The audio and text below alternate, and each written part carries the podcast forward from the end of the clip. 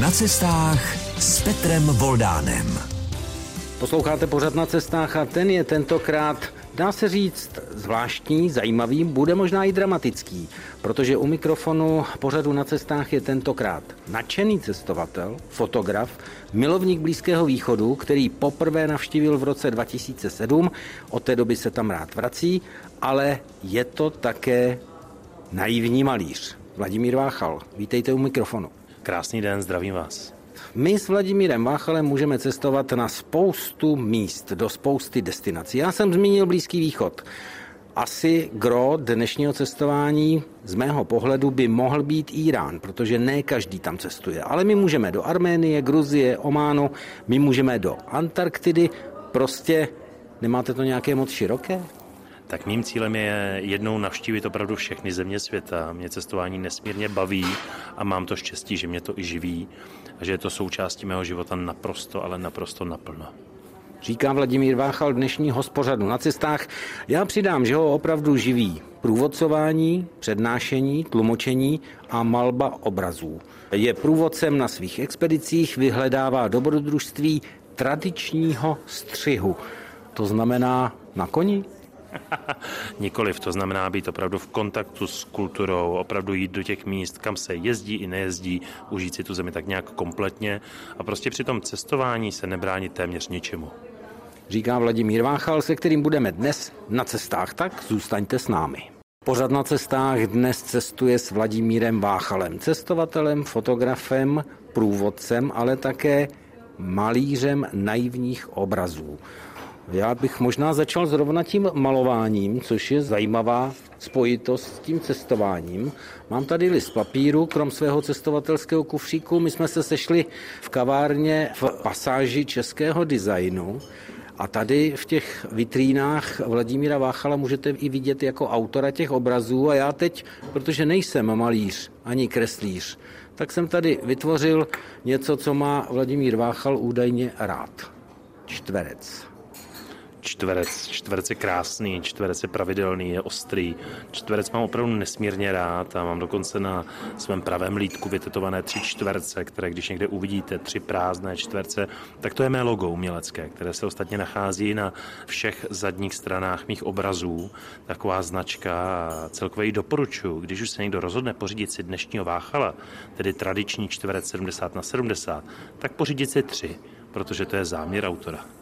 Říká Vladimír Váchal, ale já se zeptám, jak se spojuje to malování, naivní malování s tím cestováním? Prolíná se vám to nebo se vám to neprolíná? Já si myslím, že se to nikterak neprolíná, že jsou to dvě aktivity, které jsou od sebe nahony vzdálené a kdybych se snad snažil tvrdit, že hledám inspiraci na cestách, tak bych hlal. Ani třeba barevností se tam nic neobjeví? Když má člověk v očích a v hlavě modrou všech odstínů a bílou, to jsem teď na té cestě, která byla nesmírně zajímavá určitě, a to byla Antarktida, tak se to pak neprojeví? Je možné, že se to projeví, ale není to mým záměrem. Ono samozřejmě, když člověk tráví spoustu, spoustu času a velkou část svého života právě na cestách a objevuje a projíždí náš svět, tak je asi nevyhnutelné, aby v té hlavě nezůstalo něco, co ve výsledku inspiruje. Ale já se předně snažím oddělovat tyto dvě činnosti, protože malba je pro mě zcela jiný požitek než cestování. No a my se vydáme do toho Iránu, protože ať chci nebo nechci, tak pro mě to je destinace, která ani pro mě, a myslím si, že i pro většinu našich posluchačů, není zrovna tou turistickou vyhledávanou. Jednoznačně ne, ale já když jsem ve svých 18 letech zjistil, že dnešní Irán je na území tak krásného státu, jakým byla Perzie, ono to už zní, když se řekne perský, jo, tak třeba perský koberec, perská kočka, perské koření, prostě Perzie je něco magického. To mě uchvátilo a chtěl jsem to poznat a proto jsem se v 18 letech rozhodl, že se do Iránu vydám. Vás ten Irán zaujal natolik, že jste tam studoval ten perský jazyk v Teheránu. Někde jsem si přečetl, že jste řekl, že Irán je úžasný z toho pohledu turistů, ale žít bych tam nechtěl. Takže proč bych tam jako turista měl jet a co bych neměl pominout? Tak zcela jistě byste neměl pominout otevřít se té perské pohostinnosti, která je za mě jednoznačně legendární a vlastně vás tak jako v pozitivním slova smyslu uhrane. A z toho opravdu potěší, že navštívíte zemi, kde se k sobě lidé, aniž by se znali, chovají velmi milé a vřele. To je něco, co každého cestovatele velmi překvapí, jak vřelí a velmi, velmi milí a opakují to znova třikrát i čtyřikrát. Přístup k vám místní lidé mějí. Je to opravdu něco nádherného v snoubení se s historií, těmi nádhernými stavbami, tou úchvatnou přírodou. To všechno je ta kombinace, kterou Irán nabízí a proto se tam jednoznačně vyplatí vydat. Typněte nám tři, čtyři místa, která určitě v tom itineráři nevynechat, když pojedeme do Iránu tak jednoznačně pouštní město Jast, které bylo zapsáno v roce 2017 na seznam UNESCO, to je ten pravý orient, to je ta pohádka tisíce jedné noci. Dále Esfahán se svým nádherným náměstím, které je zcela ikonické 16. století, jedno z největších náměstí světa, s tím, že je nádherně dekorováno těmi orientálními vzory a minimálně dvěma mešitami a jedním palácem, vstupem do bazaru. Dále je to ostrov v Perském zálivu, který se jmenuje Kešem, kde jsou velké solné jeskyně, nádherné tradiční loděnice a uchvatné kaniony, které byly vytvářeny zemětřesením po staletí. A pokud bychom se snad měli podívat do nějakých hraničních oblastí, tak právě u toho Azerbajžánu je ta příroda taková hornatá a máte možnost naštívit hrady, které by člověk v Iránu nečekal. Ku příkladu takzvaně Kale Rudchán, neboť Kale znamená pevnost, po případě hrad v perštině. A pokud chceme vyhledat pouště, tak potom v okolí města Kermán za městem Šahdát je poušť, která je rovněž UNESCO. A to se jmenuje Kaluc. A to je tak něco nádherného, tak úchvatného v západu slunce. Doporučuji si to vygooglit a podívat se aspoň skrze internet na tu nesmírnou krásu. No určitě jste postřehli, že se bavím se zasvěceným odborníkem na Irán a také na tu perštinu, protože v tom se ne každý orientuje. Persky, jak se řekne, dobrodružství. Mujarajují, to je jedno z mých oblíbených slov. Já ho nebudu opakovat, já bych se zašmodrchal, ale musí to být dobrodružství, protože to, co jsem teď slyšel, to mi vysloveně voní exotikou, dálkami, i těmi pohádkami tisíce a jedné noci, ale exotika, to je občas i to dobrodružství a někdy trošku na hraně, nebo ne? Ani bych neřekl, v případě Iránu netřeba se bát. To je země, která vás opravdu jako turistu přivítá, usadí, pohladí, nakrmí a má pro vás připraveno opravdu nesmírné množství zážitků, které se snoubí s tou orientální architekturou, znova opakuju tou vřelostí místních lidí a nádhernou přírodou. Irán je opravdu země, která v mnohem překvapí a můžu vám říct, že jsem rád, že dělám reklamu zemi, která je krásná, jenom má špatnou pověst. No, od čeho se odvíjí ta špatná pověst? Politika je něco, co do úst cestovatelů nepatří, proto se tomu vyhněme a užíme si jenom ty krásy. Já jsem pro, když natáčím postřehy odinut, cestovatelské fejetony s ostravskou televizí, tak v šestiminutových cestopisech kratinkých také politiku neřešíme, protože já to nepovažuji za seriózní na takové ploše řešit politiku. Ale eh, pojďme ještě k tomu, voní to exotikou, Dá se říct, čím voní Irán? Má nějakou charakteristickou vůni? No jednoznačně šafránem, který je hlavní produkt Iránu společně s pistáciemi, ale asi se shodneme na to, že pistácie povětšinou moc nevoní, takže zůstaňme u toho šafránu. No a vy zůstaňte s námi, protože jak jste slyšeli, jsme na exotické cestě na rozhlasových vlnách, jsme v Iránu, ale budeme i jinde, takže teď si zahrajeme. Pořád na cestách, který právě posloucháte, se rodí v kavárně s Vladimírem Váchalem. Jednak naivním malířem, ale především cestovatelem, ale také znalcem perštiny, průvodcem. Je to velký rozdíl cestovat sám jako cestovatel a cestovat jako průvodce, si myslím já. Je to rozdíl, jednoznačně to je rozdíl v tom, za koho máte zodpovědnost. Buď za sebe, nebo za skupinu nadšených turistů. Ale já mám rád obě varianty. Já se rád stavím do pozice toho, který ukazuje a krásně představuje zemi, která je tak trošku tajemná a díky znalosti perského jazyka ji mohou představit opravdu skvěle. A jsem rád, když lidé oceňují ty krásy a líbí se jim ten most, který jim vytvářím, po kterém mohou přejít a té kultury se dotknout. A když cestuji sám, tak si užívám to, že se mě ta země sama dotýká. Nejen tím jídlem, nejen těmi zážitky, nejen těmi vizuálními pohledy. Možná jsem až trošku tak jako poetický, ale upřímně řečeno, básnici a poezie to k Iránu také patří. To patří určitě, stačí se trošku mrknout do historie a to nám všechno říká člověk, který napsal knihu, která se jmenuje Únosně výstřední. Já to můžu potvrdit, Vladimír Váchal je trochu výstřední, ale je to zatím pořád ještě únosné, takže pojďme se podívat trošku pod kůži tomu Iránu. Kdybych tam chtěl odjet a setrvat tam třeba na nějaké stáži nebo učit se, na co bych neměl zapomenout, na co bych se měl připravit? Tak určitě, že to bude trvat, že byrokracie je někdy pomalá a zbytečná. Určitě byste se měli připravit na to, že musíte kolikrát klepat na stejné dveře víckrát a nenechat se odradit.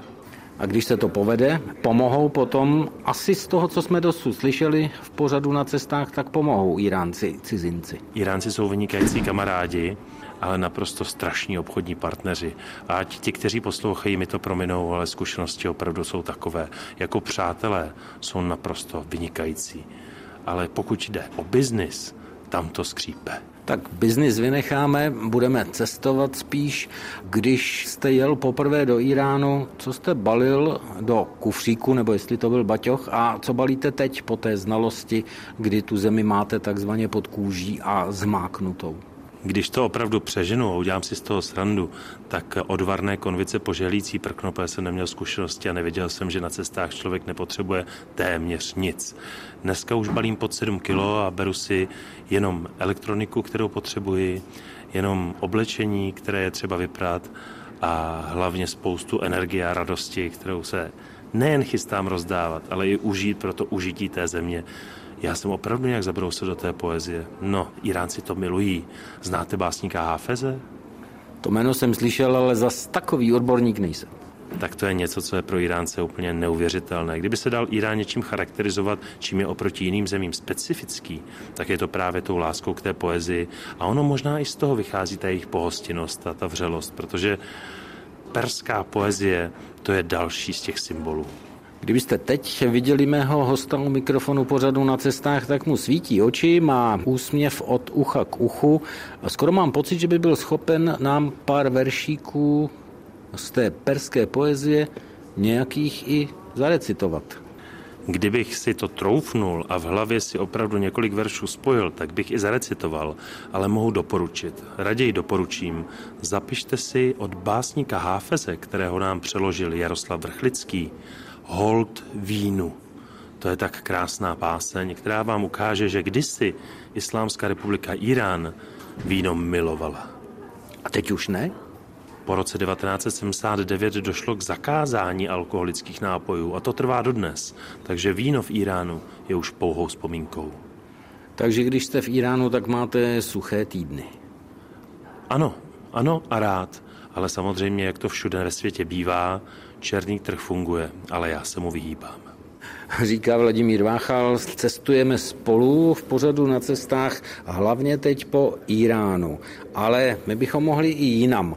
My máme několik, jak jsem se díval i do té vaší knížky, únosně výstřední, kde jsou perličky z různých cest, řadu průsečíků. Takže když teď vyndám další rekvizitu z kufříku, tak se přeneseme z Iránu jinam a budeme v místě, které se vám také líbilo. Já jsem vyndal krabičku s gruzínským čajem.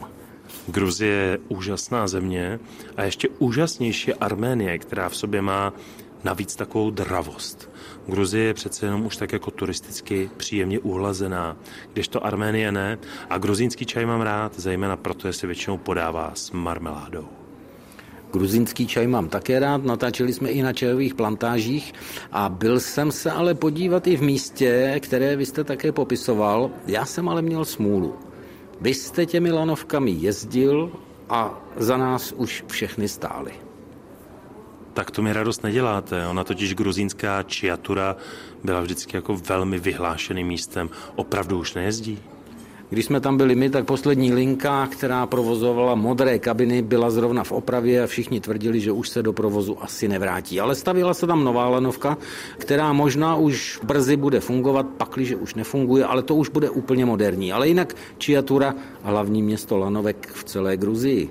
Mohu vřele doporučit, už jenom proto, jak je to město zaříznuté do toho údolí, je nesmírně poutavé a zajímavé. Na cestě z Tbilisi do Kutajsi zastávka tak trošku bokem na sever. Cestujeme s Vladimírem Váchalem, zasekli jsme se tak trošku pod Kavkazem. Tam to máte, mám takový pocit taky docela rád. Jednoznačně a velmi, neboť já jsem dlouhou dobu pořádali expedice právě do oblasti Gruzie a Arménie, což je ten krásný dravý Kavkaz. No, naši lidé už podle mě Gruzii docela objevili, protože zjistili, že od moře je to jenom kousek zase na lyže. A ty hory lákají hlavně mladé lidi, když už to není na lyžování, tak třeba na lety vrtulníkem, anebo taky na jízdu na těch různých čtyřkolkách. Takže si myslím, že Gruzie už známá je. Na rozdíl třeba od toho Iránu. Je zájem o cesty do Iránu? Zájem je obrovský a já jsem hrozně rád, že ten zájem je tak velký.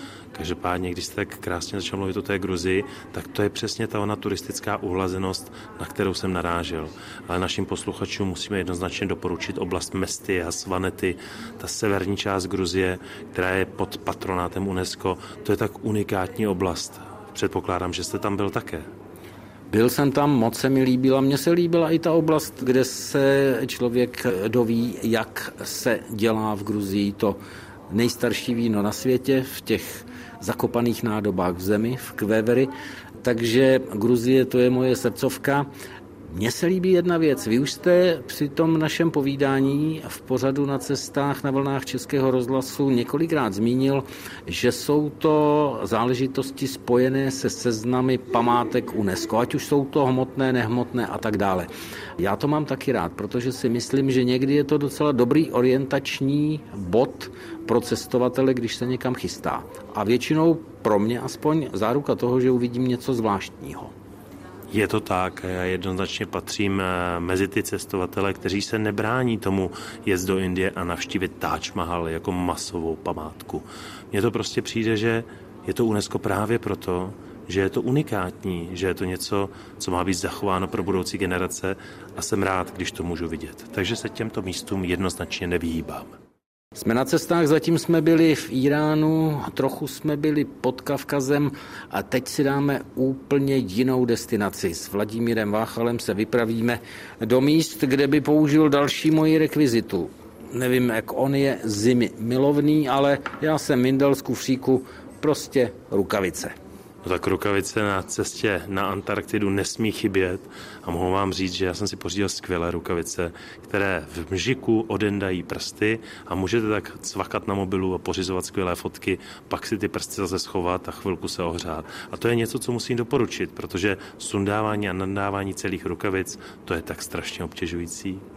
No vidíte, pořád na cestách i radí cestovatelům. Tak teď máte jednu neocenitelnou radu od profíka, který mimochodem, jak říkal, že cvakat na mobilu, vy jste v jisté době se zbavil fotoaparátu a pořizujete ty cestovatelské snímky právě na mobil.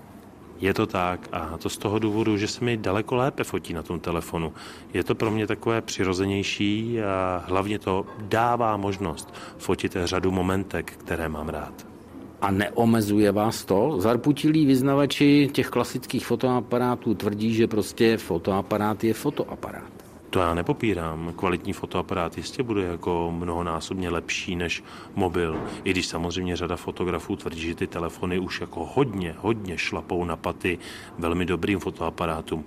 Ale mě vyhovuje ten formát. Přestože mám rád čtverce a mobily jsou obdelníkové, tak mi jde do ruky lépe než tradiční foťák tak ono je to i o tom, že člověk chce mít sebou méně a méně věcí, takže to je docela pochopitelné. Navíc na ty mobilní telefony se dneska už točí i filmy, i cestovatelské filmy, takže v tom bych problém neviděl. A navíc viděl jsem vaše fotografie třeba z té Antarktidy na ten mobil a musím říct, že úžasné. I když někdo by si řekl, no, proč bych jezdil do Antarktidy?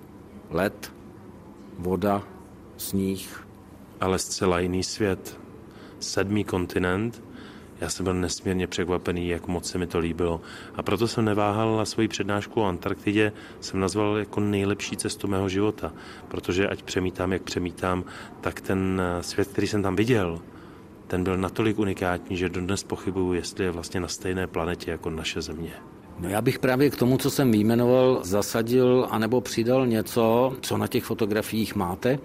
A to jsou třeba ty tučňáci a další a další obyvatelé téhleté na první pohled, když to člověk vysloví, tak světadílu, u kterého mnoha posluchačů možná naskakuje tak trošku mráz na zádech. Tak ty tučňáci, těch je tam neuvěřitelné množství. To nejsou hejna, to jsou mračna doslova neuvěřitelná mračna tučňáků, kteří stojí jeden vedle druhého a vás to uhrane, vás to úplně chytí za srdce, jak se nebojí lidí, protože na Antarktidu jezdí opravdu jenom zlomek cestovatelů a právě proto tam ty zvířata nejsou plachá a stačí se jenom posadit a čekat a oni ty tučňáci jsou zvědaví, takže za vámi přijdou.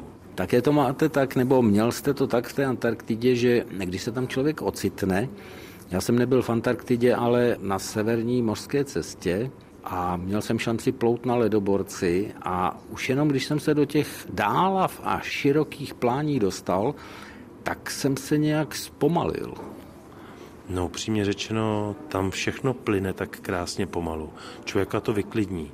A to proto, že neslyší auta, neslyší hluk ulic, neslyší různé zvuky, které jsou pro nás tak typické a běžné, když žijeme ve městech. A víte, co se mi na té Antarktidě líbilo asi nejvíc?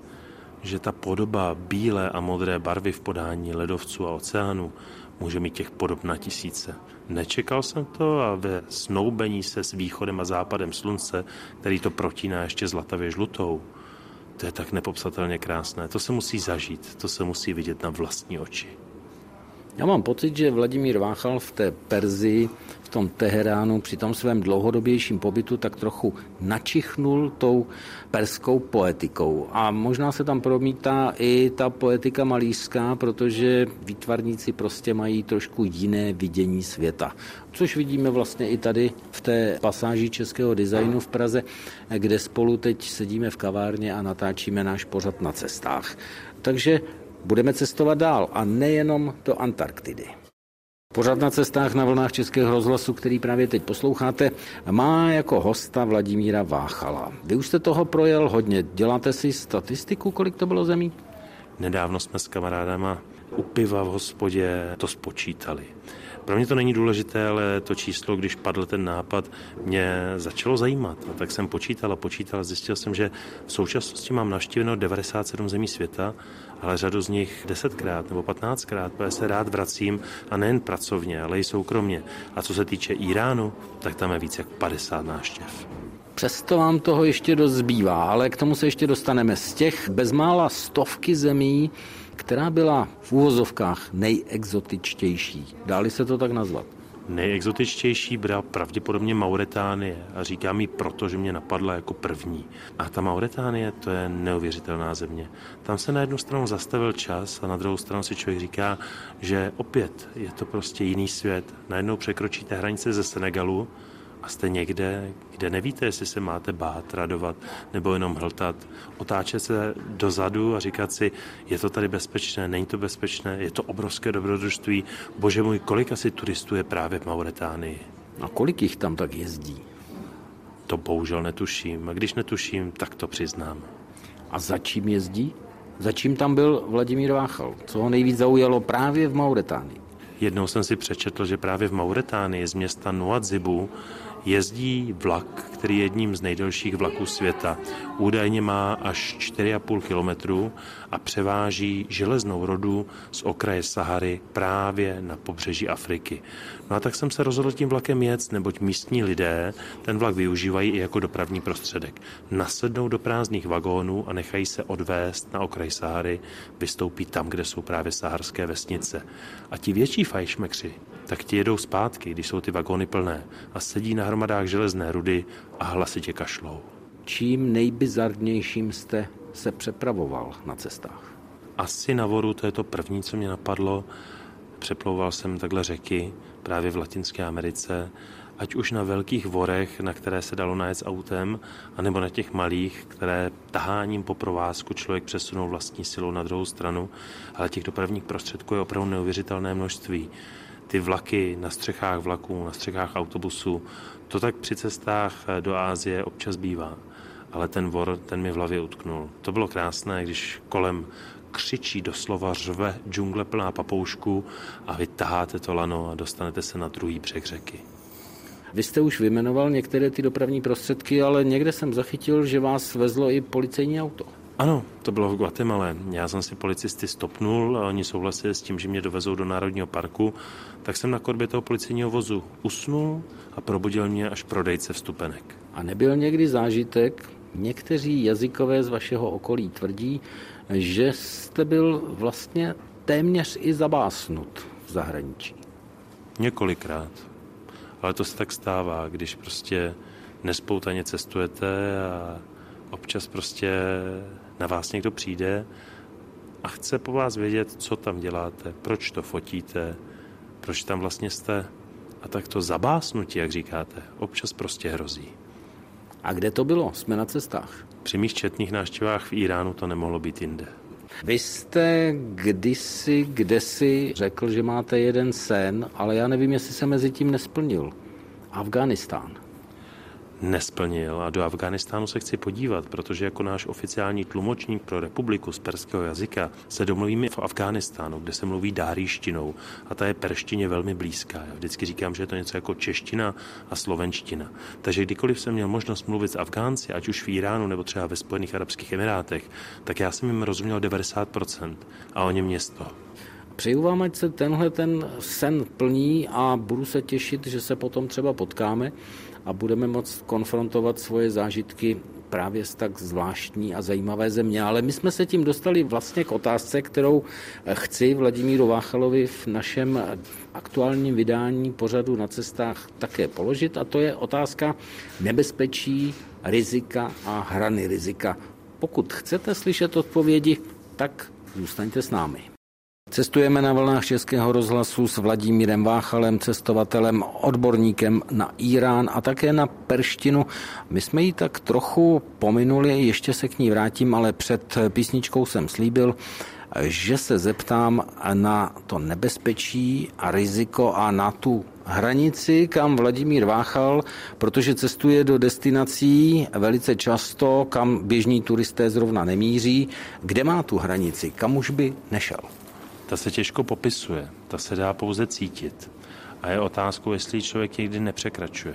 Asi ano, ale snažím se vždycky zaměřit na svůj vnitřní pocit a doufat, že nebudu dělat příliš šílené věci a když cítím, že něco není správně, tak couvám a za to se nestydím.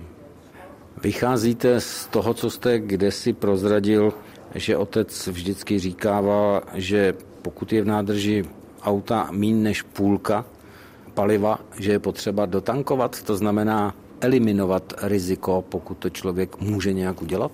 No řekl jste to za mě a řekl jste to krásně. Můj tatínek tady to vždycky říká a já to ctím.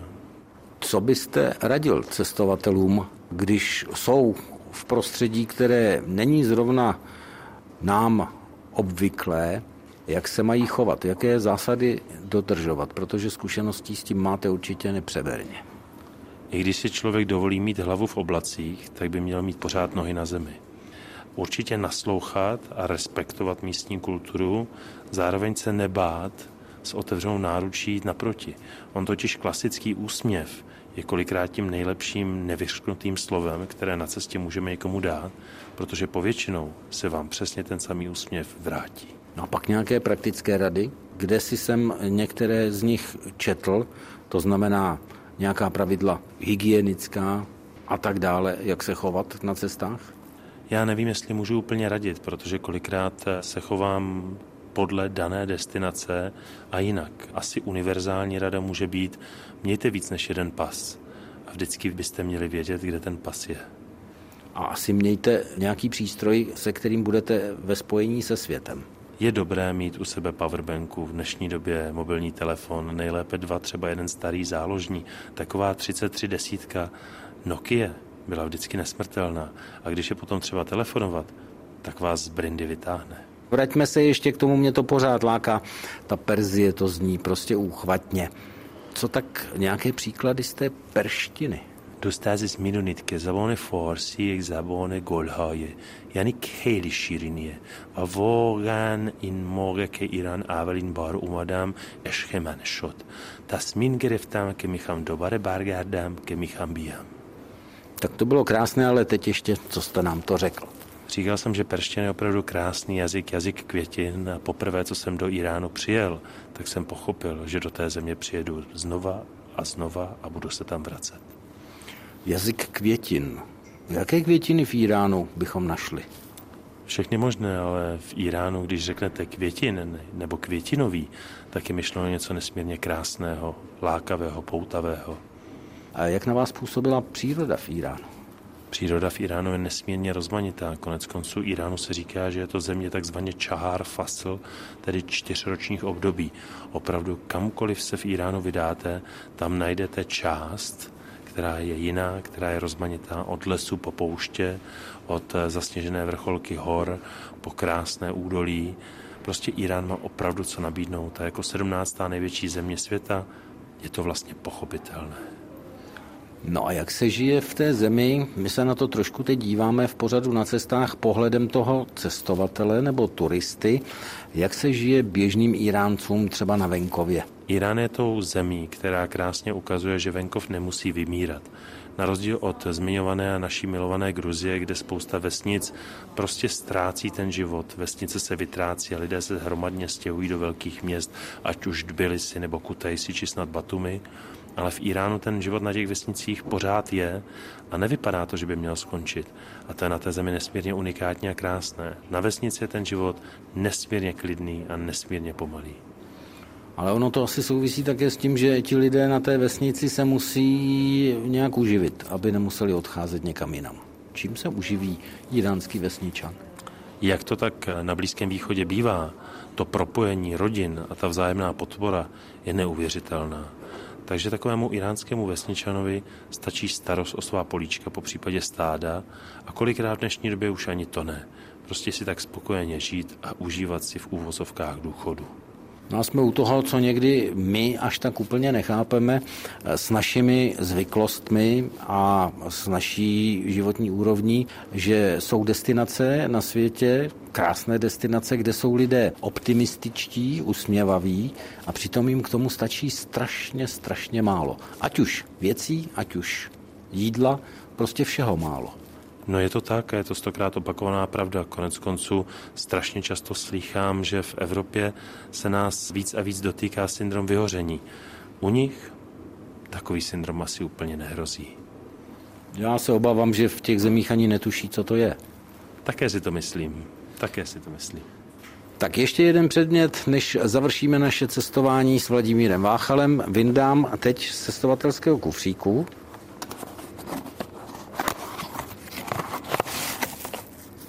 A já ho vysypu. A to, co tady chrastí, tak to je růženec. Vladimír Váchal asi tuší, proč jsem vydal růženec. A nebo mám napovídat?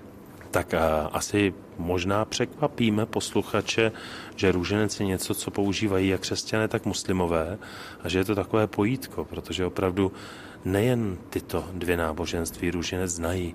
Růženec je něco tak strašně častého ve světě. Ale dobrá, malou nápovědu bych prosil. No já jsem kde si chytil, vrabci si cvrdlikali, že Vladimír Váchal růženec občas používá i jako takový talisman, když má sebou kufr nebo jiné zavazadlo. Je pravda, že v zemích Latinské Ameriky, kde křesťanství hraje výraznou roli, používám takový drobný křížek na své zavazadlo, protože častokrát ruka nějakého toho zloděje při pohledu na křížek na zavazadle si vybere zavazadlo jiné. A přijde mi to jako taková lehká, drobná vychytávka, která je možná naivní, ale možná také ne. Každopádně v Latinské Americe se mi z zavazadla nikdy nic nestratilo.